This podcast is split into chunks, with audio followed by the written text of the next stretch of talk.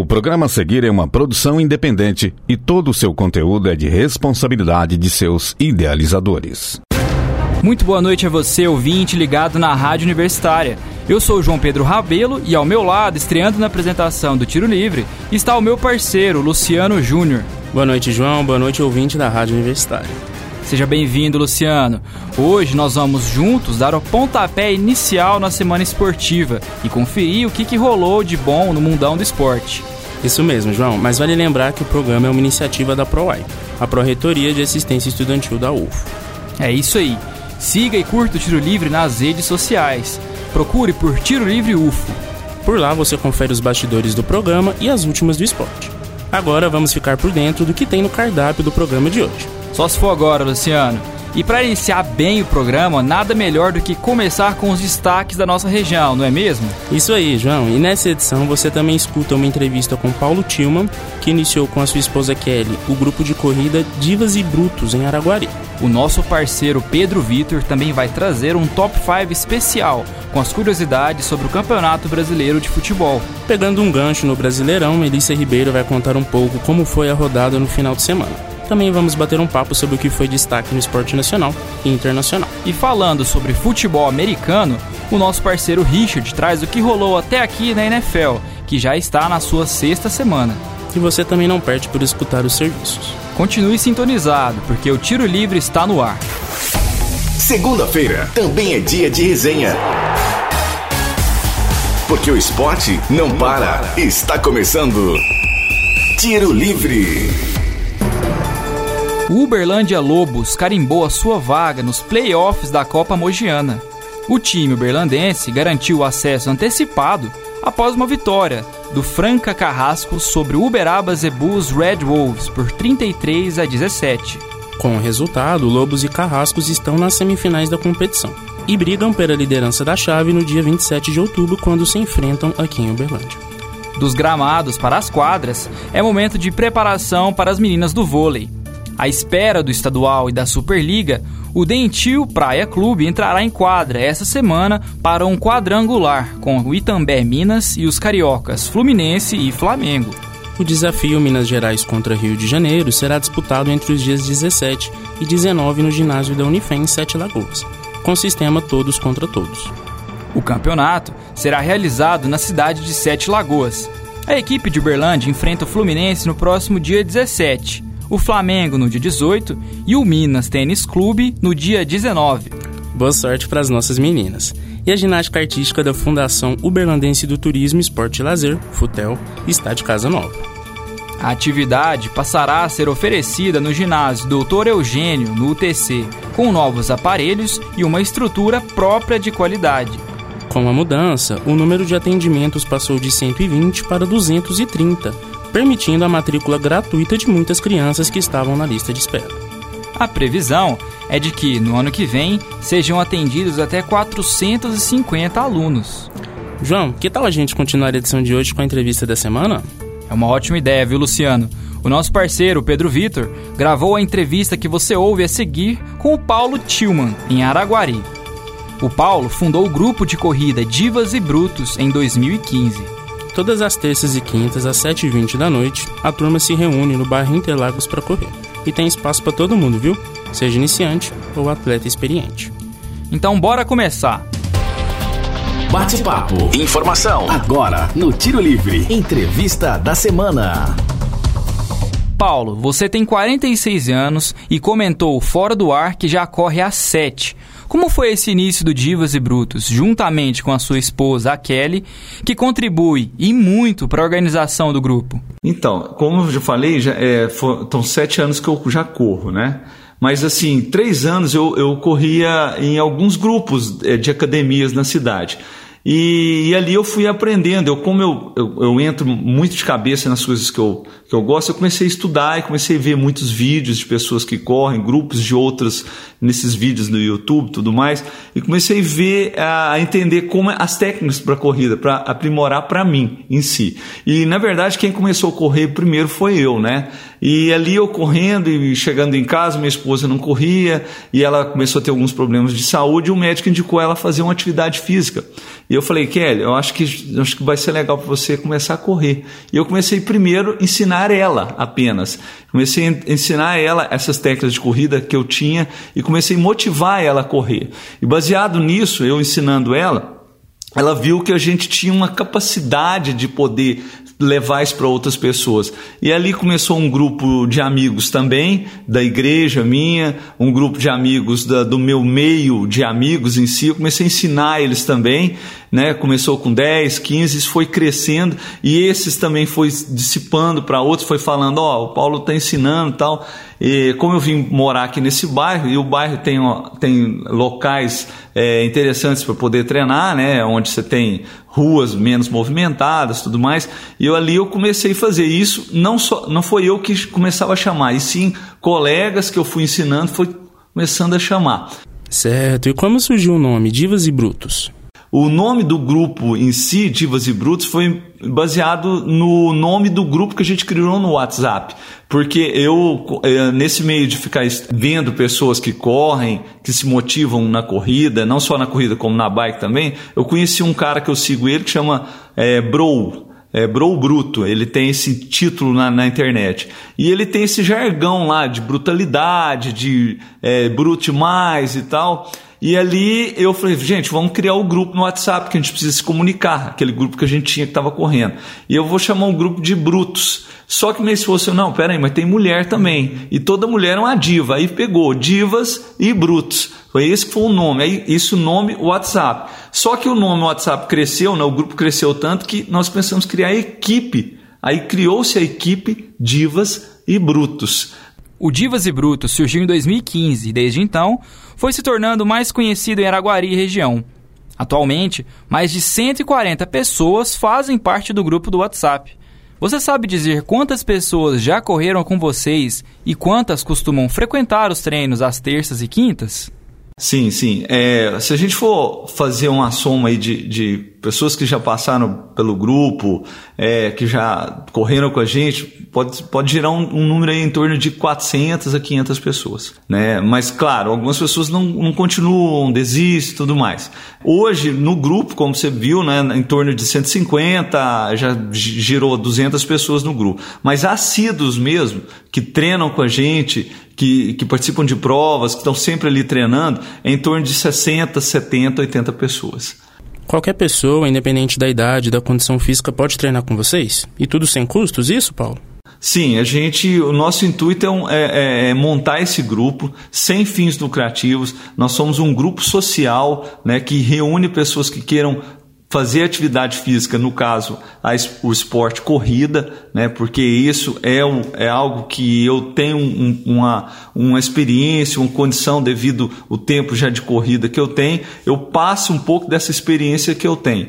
E, e a gente não limita ninguém, né? Chegou, conheceu o grupo através de um amigo, através da, das redes sociais hoje que nós temos bastante divulgação, é o espaço aberto a todos. Vem e participa com a gente. E quais são os benefícios que a corrida traz, tanto para o corpo quanto para a mente? Então, a, a corrida, é, para mim, e eu acredito que para várias pessoas que estão hoje lá no grupo e outros corredores, né, que estão nos ouvindo aí, é, ela traz para a gente, primeiramente, a saúde. A saúde é fundamental. A mudança de, é, do, do seu dia a dia em si, a disposição para o trabalho, a disposição para dormir bem, você ter, uma, você ter uma vida mais disposta, mais equilibrada, né? Isso trouxe isso para mim, fazendo a corrida já há sete anos que eu venho fazendo aí. Não, não só para mim, como várias pessoas que estão no nosso meio nos dão esse, esse, esse, esse feedback falando, ó, depois que eu comecei a correr, eu melhorei, eu melhorei a, a, até para dormir, eu melhorei na minha disposição de trabalho, eu tenho mais atenção, né? Aquele fator que todo mundo diz, né, que depois que termina uma corrida, você tem aquela liberação de endorfina, que é aquele hormônio do prazer, hormônio da felicidade. Então, a corrida nos traz isso. E isso é uma experiência que eu convido a todos a, a, a sentir com a gente aí. Correr em grupo, assim como acontece no Divas e Brutos, motiva mais as pessoas a não desistirem, estarem sempre buscando distâncias maiores? Sim, pela experiência que a gente tem, é, eu tive é, épocas quando eu iniciei a minha corrida, porque eu tive momentos de querer desistir. E eu percebi que essa desistência é pelo fato de você não conseguir progredir mais. Mas por quê? Porque eu estava sozinho. Então essa foi uma experiência que eu tive lá atrás. Eu quis não acontecer isso para as novas pessoas que estão com a gente. Então o fato de ter um grupo, você iniciar uma corrida em grupo, isso facilita, até porque um motiva o outro. O fato de você estar em grupo e correr em grupo, no início que você está aprendendo, porque você tem o fator dificuldade, que é o fator onde você ainda tem uma limitação, você não corre ainda. Então quando você está com alguém que já tem uma performance melhor, melhor, por exemplo, o que, que acontece? Essa pessoa vai te motivar e você vai, por um lado, vendo aquela pessoa correndo, você fala, não, peraí, eu posso também. Então o fator grupo é motivador, é auxiliador para a pessoa iniciar a corrida. Com certeza, né? Isso aí não é só eu que estou falando, você vê várias pessoas hoje do meio da corrida que estão iniciando, que procuram já um grupo, uma equipe, uma assessoria em si para começar a correr. E qual dica que você deixa aí para quem está nos ouvindo agora e quer começar a correr? Então, para todos os ouvintes aí da rádio, né, a gente deixa aquele, aquela dica, né? Basta ter a força de vontade. Basta você ter um tênis, um, um, uma camiseta é, simples, aí, um calção, e, ou mulher, homem ou mulher, independente de idade, tamanho, né, é, novo. Né, a gente indica ali, por exemplo, a criança de cinco, seis anos para começar. E idade pra, de, de, de, de limitação também não tem, porque a gente, a gente até abre para algumas pessoas mais velhas lá que queiram ir, de, da terceira idade, para caminhar, para poder estar tá participando do grupo, né? Até porque o nosso intuito é reunir as pessoas para um bem só, que é a saúde. Agradecemos a participação do Paulo Tillmann aqui com a gente. Como ele disse, né, João Pedro? É necessário ter muita força de vontade. Exatamente, Luciano. Então reúne a família aí, os amigos, os vizinhos, e bora todo mundo formar grupos de corrida nos bairros de Uberlândia. Boa, João. Agora, continuando o Tiro Livre de hoje, chegou a hora de ficar bem informado sobre tudo o que aconteceu no Brasil e no mundo. Destaque da semana. Chega mais, Mel. Conta pra gente. Começamos o Giro Nacional com o disputado Campeonato Brasileiro. A vigésima quinta rodada começou no sábado com a vitória do Goiás contra o C S A por um a zero. Ainda no sábado, o Fluminense conseguiu se afastar da zona de rebaixamento depois de vencer o Bahia por dois a zero. No outro jogo do dia, o Palmeiras venceu pelo placar mínimo de um a zero contra o Botafogo. Já no domingo, o Flamengo conquistou mais uma vitória e segue na liderança isolada do Brasileirão. Haja felicidade para flamenguista, viu? Bruno Henrique marcou duas vezes e garantiu o triunfo do rubro-negro contra o Atlético Paranaense. Pior para o Santos, que empatou com o Internacional por zero a zero e viu a liderança ainda mais longe. Três resultados acabaram pelo placar mínimo neste domingo. Jogando em casa, o Ceará venceu o Avaí, o Vasco se impôs e derrotou o Fortaleza. E no clássico do dia, melhor para o São Paulo, que venceu o Corinthians e empatou no número de pontos com o Timão. E se em alguns jogos a rede não balançou muito, na Arena Independência o que não faltou foi gols. Jogando fora de casa, o Grêmio aplicou quatro a um no Atlético Mineiro. Na última partida da vigésima quinta rodada, a Chapecoense ficou só no empate contra o Cruzeiro por um a um. Vale lembrar que ambos os clubes estão na zona de rebaixamento. Haja força para torcer. E neste domingo também foi disputada a final do Campeonato Brasileiro de Aspirantes. A partida entre Internacional e Grêmio contou com a vitória do Colorado por um a zero. Com o título, o Internacional soma três triunfos na categoria. E mudando de assunto, nos destaques internacionais a gente começa falando sobre o fim de semana europeu, que contou com a fase de grupos das eliminatórias da Eurocopa. No grupo A, apesar da derrota por dois a um contra a República Tcheca, a Inglaterra mantém a liderança com doze pontos. No grupo B, o duelo que merece destaque foi a goleada de Portugal por três a zero contra Luxemburgo, com direito a golaço de Cristiano Ronaldo.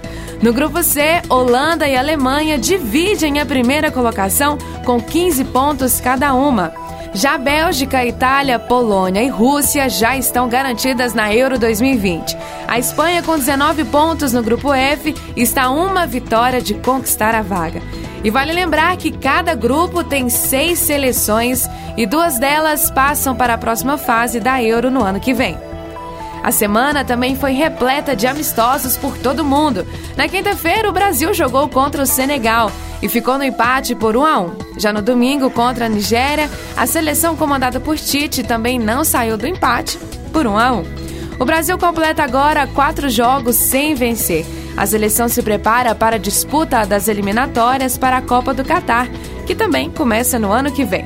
Outros amistosos importantes também marcaram a semana de data FIFA. Na quarta-feira, Alemanha e Argentina empataram por dois a dois em Dortmund. Já no domingo, a Argentina não tomou conhecimento do Equador e goleou por seis a um. E dos campos europeus para as pistas da Fórmula um, no G P do Japão, o finlandês Valtteri Bottas conquistou a vitória após doze provas sem subir no lugar mais alto do pódio. A corrida terminou com o alemão Vettel em segundo e Hamilton na terceira colocação.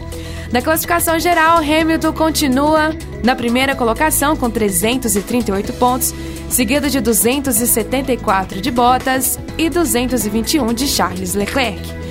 E a seleção brasileira de vôlei masculino garantiu o título na Copa do Mundo da categoria na manhã de hoje. A conquista veio com uma rodada de antecedência após o triunfo contra a seleção japonesa por três sets a um. O destaque da partida foi o ponteiro Leal, com vinte e quatro pontos marcados. O Brasil ainda tem um jogo contra a Itália às três horas da manhã desta terça-feira, no horário de Brasília, e encerra sua participação na competição. Os nossos parabéns aos meninos. E das quadras de vôlei para as de tênis, na final de duplas do Masters mil de Xangai, a decisão foi entre brasileiros. De um lado, Bruno Soares e de outro, Marcelo Melo. Quem levou a melhor foi a dupla de Bruno Soares, que venceu por dois sets a zero, com parciais de seis a quatro e seis a dois. E eu encerro por aqui com os destaques deste final de semana. Valeu, Mel. Muito obrigado pelas informações, viu? E vamos continuar a edição falando sobre esporte internacional. No opinativo de hoje, o assunto é a National Football League, a N F L.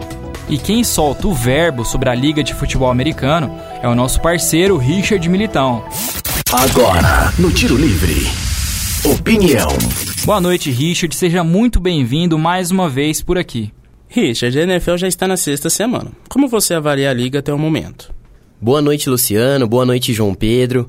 Bom, a, a gente chegou na sexta semana da N F L, né? Já passamos ali quase é, um terço da temporada. E para começar essa análise, a gente vai começar falando da Conferência Americana. A A F C Sul é uma das divisões mais difíceis de serem analisadas, porque são franquias que oscilam muito ao decorrer da temporada. A gente tem o Tennessee Titans, que começou ganhando do Cleveland Browns na semana um por quarenta e três a treze, e agora vem de quatro jogos consecutivos sendo derrotado.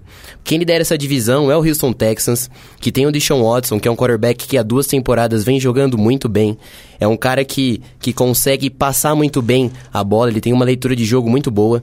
Então, se fosse para fazer uma aposta ali na A F C Sul, eu iria de Houston Texans. Já na A F C Norte, a gente tem o Baltimore Ravens na liderança, com seu Q B jovem ali, o Lamar Jackson também, que é um cara que, que consegue dar uma imprevisibilidade muito forte ao ataque dos Ravens, é um cara que corre muito bem com a bola. Agora, ele tem passado melhor, né?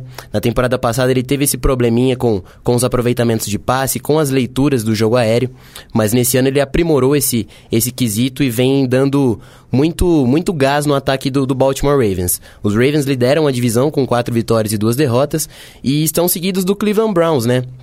O Browns que teve uma empolgação muito grande durante a off-season, trouxe Odell Beckham Júnior, Jarvis Landry, né? Tem o Nick Chubb também, que é um running back que vem produzindo muito bem, mas a equipe ainda não engrenou. O Baker Mayfield do ano passado teve um desempenho excelente, né? Seu primeiro ano de, na liga, mas nesse ano ele está um pouquinho aquém e o time está com duas vitórias e quatro derrotas. Talvez o Browns consiga empolgar é, e conseguir melhores resultados nas próximas semanas, mas esse início é totalmente do Baltimore Ravens ali na, na A F C Norte. É, mudando agora para o A F C Oeste, né? A gente tem o Kansas City Chiefs, equipe que foi sucesso na última temporada. É o Patrick Mahomes jogando muito bem. É um cara muito sólido, é um cara que passa como ninguém, né? Na temporada passada foram cinquenta touchdowns. Nessa temporada ele também lidera a liga em touchdowns. Então, assim...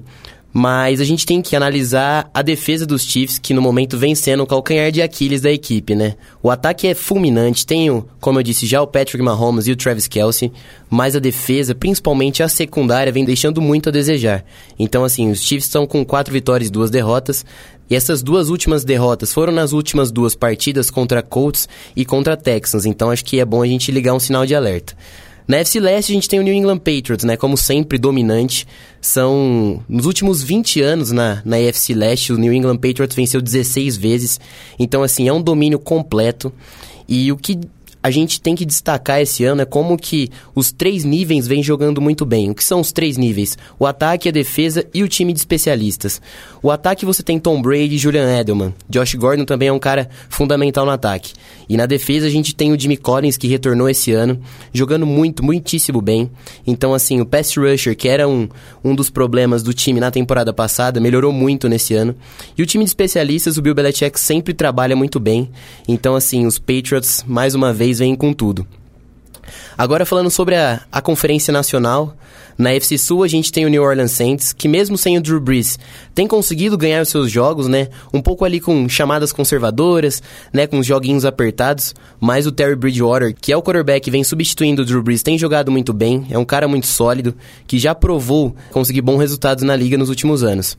Na N F C Oeste, a gente tem a surpresa, talvez, da, da temporada, que é o San Francisco forty-niners, são cinco vitórias em cinco jogos, a defesa vem jogando muito bem, o Jimmy Garoppolo é outro cara espetacular, que teve a sua base ali no New England Patriots e agora está provando ser um Q B muito sólido na N F L. Então, assim, a gente tem que dar muito destaque para o San Francisco forty-niners.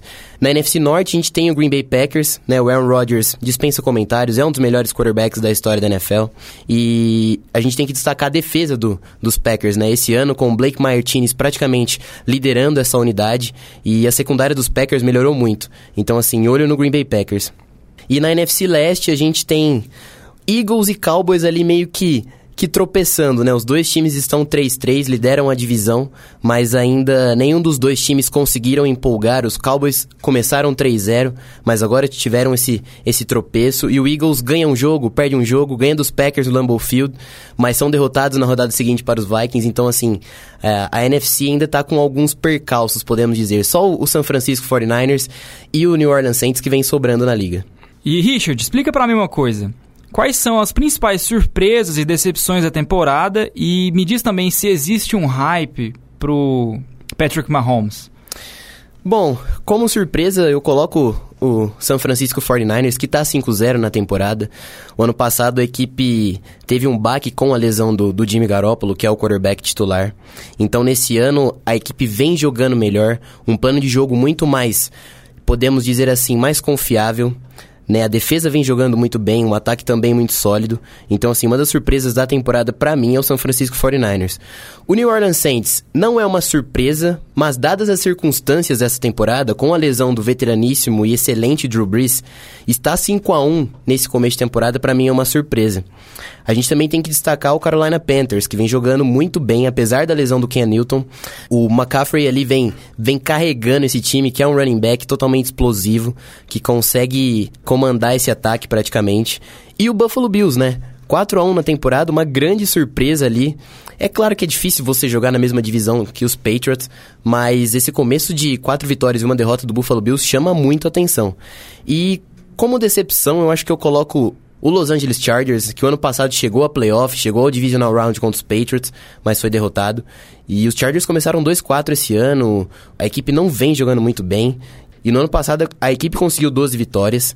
É, o Los Angeles Rams também é outra decepção, três a três, a gente esperava muito mais, né, do Sean McVay, esperava mais do, do Jared Goff. E o Cleveland Browns, que empolgou tanto na off-season, mas que esse ano é, começou muito mal. Agora, sobre o hype do... do Patrick Mahomes, é um cara que, na sua primeira temporada titular, conseguiu cinquenta passes para touchdowns, algo que só dois quarterbacks fizeram na N F L, Peyton Manning e Tom Brady. Então, assim, é um cara que merece todo o crédito que tem, mas para M V P, que é o jogador mais valioso da liga, a gente tem que olhar muito bem o que o Russell Wilson vem fazendo. São catorze touchdowns e nenhuma interceptação, um aproveitamento de passes perfeito. E eu também colocaria o Jimmy Collins, que é um jogador, é um linebacker do New England Patriots. É claro que é muito difícil o jogador de defesa conseguir ganhar o prêmio de M V P, mas o Jimmy Collins tem jogado num altíssimo nível, já conseguiu três interceptações, fumbles forçados, né? Ele tem um quatro sacks e meio nessa temporada, então assim, se eu fosse colocar pra, pra M V P, eu colocaria o Patrick Mahomes, Jimmy Collins, né? O McCaffrey também, dos Panthers, e o Russell Wilson, dos Seahawks. Beleza, eu acho que deu pra gente ficar aí por dentro do que, que rolou até aqui nessa temporada de N F L. Muito obrigado pela participação, Richard. Valeu, Richard. Tô aqui na torcida pelos Patriots, esse ano vai ganhar de novo. E se a gente conheceu algumas curiosidades da N F L nessa temporada, que tal conhecer algumas do futebol brasileiro? Pedro Vitor Rodrigues trouxe pra gente o conteúdo especial. No Tiro Livre, os principais assuntos no Top cinco. É com você, bebê. Boa noite, João Pedro, Luciano e ouvintes. Como um grande fã de futebol, costumo acompanhar bastante o Campeonato Brasileiro. Mas também preciso confessar que muitas curiosidades que separei para o Top cinco de hoje eu não sabia, viu? Então, começando pela quinta posição, a maior goleada da história. Em mil novecentos e oitenta e três, o Corinthians venceu o Tiradentes por incríveis dez a um. Detalhe, foi o time do Piauí que começou na frente. No Canindé, diante de dezoito mil pessoas, a equipe paulista conseguiu a reação ainda no primeiro tempo, sob o comando de Sócrates. O doutor marcou três gols, com Birubiru e Paulo Egídio também balançando as redes. Cinco tentos na primeira etapa, cinco na segunda. Ataliba, Vladimir, Paulo Egídio, Sócrates e Vidotti deram números finais à maior goleada de todos os tempos no Campeonato Brasileiro. Na quarta colocação, o maior público. Atenção a esse número, ouvintes. Também em mil novecentos e oitenta e três, Flamengo e Santos disputaram a final do Brasileirão no Maracanã, diante de cento e cinquenta e cinco mil duzentos e cinquenta e três pagantes. Você não ouviu errado, são mais de cento e cinquenta e cinco mil pessoas em um estádio de futebol, algo impensável para os dias de hoje. O atual Maraca comporta um público de aproximadamente setenta e oito mil espectadores. O time rubro-negro venceu a partida por três a zero, com gols de Zico, Leandro e Adílio, e foi o grande campeão. Era a despedida do Zico, que estava deixando o Brasil para jogar na Udinese, da Itália. E para aproveitar a oportunidade, só queria falar que o menor público foi na partida entre Juventude e Portuguesa, em mil novecentos e noventa e sete. cinquenta e cinco pessoas tinham a honra de dizer: eu estava lá. Na terceira colocação do Top cinco, o maior artilheiro de todos os tempos do Brasileirão. Imagina quem seja, ouvinte. Ah, dá um palpite aí, vai. O nome da fera é Roberto Dinamite. De setenta e um a noventa e dois, ele disputou trezentos e vinte e oito jogos pelo Brasileirão e marcou cento e noventa gols, sendo cento e oitenta e um pelo Vasco e nove pela Portuguesa. Em seguida, na lista, estão outros dois ídolos do Vasco. Romário balançou as redes cento e cinquenta e quatro vezes e Edmundo cento e cinquenta e três. Fred, atualmente no Cruzeiro, vem na sequência com cento e quarenta e seis gols e é o maior artilheiro ainda em atividade. Aos trinta e seis anos, ele ainda tem boas chances de subir nessa relação dos principais goleadores. Na segunda colocação, a maior invencibilidade da história. O recorde de quarenta e dois jogos é do Botafogo, entre as edições de mil novecentos e setenta e sete e mil novecentos e setenta e oito. Foram vinte e cinco vitórias e dezessete empates, mas a sequência não resultou em títulos. O clube carioca não foi campeão nos anos citados, ficando na quinta e na nona posição, respectivamente. Em seguida, na lista de maiores invencibilidades, está o Santa Cruz, também de setenta e sete a setenta e oito, com trinta e cinco jogos, e agora um caso mais recente que foi do Palmeiras, de dois mil e dezoito, dois mil e dezenove, que ficou aí trinta e três jogos sem perder. Fechando o Top cinco de hoje, o melhor desempenho na era dos pontos corridos. Até dois mil e dois, o mata-mata era a forma de disputa do Campeonato Brasileiro. A partir de dois mil e três, o tradicional sistema de pontos foi adotado e o Cruzeiro deu um show, viu? Saudades do que a Raposa já viveu, torcedor? No ano citado, o clube mineiro faturou a tríplice coroa, venceu o Estadual, a Copa do Brasil e o Campeonato Brasileiro, somando cem pontos, treze a mais que o Santos, vice-colocado. O detalhe é que naquela época haviam quarenta e seis rodadas, oito a mais que atualmente. Isso porque vinte e quatro times disputavam o título. Mas, ainda assim, a campanha do Cruzeiro de Vanderlei Luxemburgo impressionou. Foram trinta e uma vitórias, sete empates e oito derrotas, com cento e dois gols marcados e quarenta e sete sofridos. O aproveitamento dos pontos foi de setenta e dois vírgula cinco por cento. A partir de dois mil e seis, a corrida pelo título foi reduzida para vinte times. Então, o Corinthians de dois mil e quinze registrou a maior pontuação no atual formato. Foram oitenta e um pontos e um aproveitamento de setenta e um por cento. Olha, o Campeonato Brasileiro tem tanta história que poderia render até, quem sabe, um top vinte, pessoal. Então, um outro dia eu volto para contar mais curiosidades para vocês. Olha, eu confesso que muita coisa que o P V trouxe é novidade para mim. Mas eu também já sabia que o Fred era um dos maiores artilheiros e que o Corinthians tinha a melhor campanha dos pontos corridos. Pra mim também, viu, João? Acho que não foi diferente com os nossos ouvintes. Só que agora tá na hora dos serviços e tem muita informação boa por aí. O que acontece na U F O? Você fica sabendo no Tiro Livre. Serviços U F O. Você se considera uma pessoa criativa? Talvez você não perceba, mas a criatividade tá dentro de você. Ela nada mais é do que a capacidade de criar e transformar as coisas. E você sabia que essas habilidades podem ser aprendidas e treinadas? É exatamente isso que o workshop Desperte Seu Potencial Criativo pretende oferecer. O evento acontece na próxima quarta-feira, dia dezesseis, às duas horas da tarde, na Biblioteca Municipal, que fica localizada na Praça Cícero Macedo, sem número, no bairro Fundinho. Para mais informações, ligue trinta e dois, trinta e quatro, dezesseis zero zero. Repetindo, é o trinta e dois, trinta e quatro, dezesseis zero zero. E para você que tem mais de dezesseis anos e já está pensando em entrar no mercado de trabalho, mas ainda não tem uma qualificação, essa oportunidade é para você. A Prefeitura de Uberlândia está oferecendo cursos gratuitos nos Centros de Referência Profissionalizantes para as áreas de vendas, mecânica de auto center, departamento pessoal, logística, informática, design de sobrancelha e muito mais.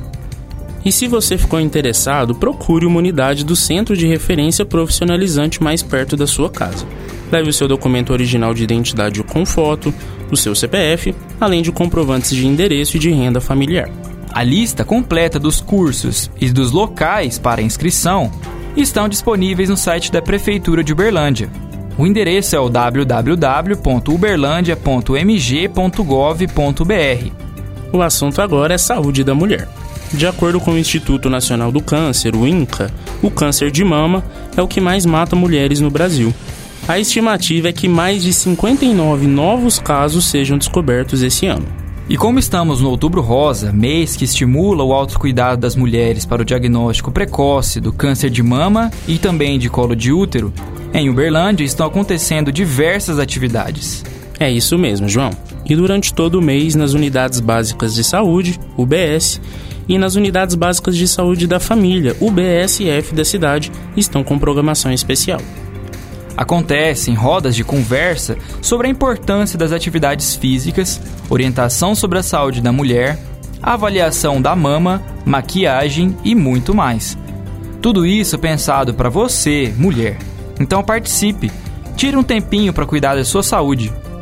A programação e lista completa das unidades básicas de saúde com atividades mais perto de você estão no site da Prefeitura, uberlandia ponto m g ponto gov ponto b r. Apito Final, Tiro Livre. Apito Final do Tiro Livre de hoje. Para sugestões e dúvidas, mande mensagem no Facebook da Rádio Universitária.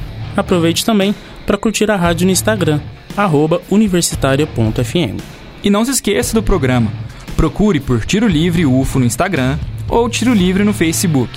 Fique atento às próximas edições, nas segundas-feiras, às oito horas da noite, com reprise às quartas, também às oito. E agora, os programas estão disponíveis no Spotify. Segue lá, Tiro Livre.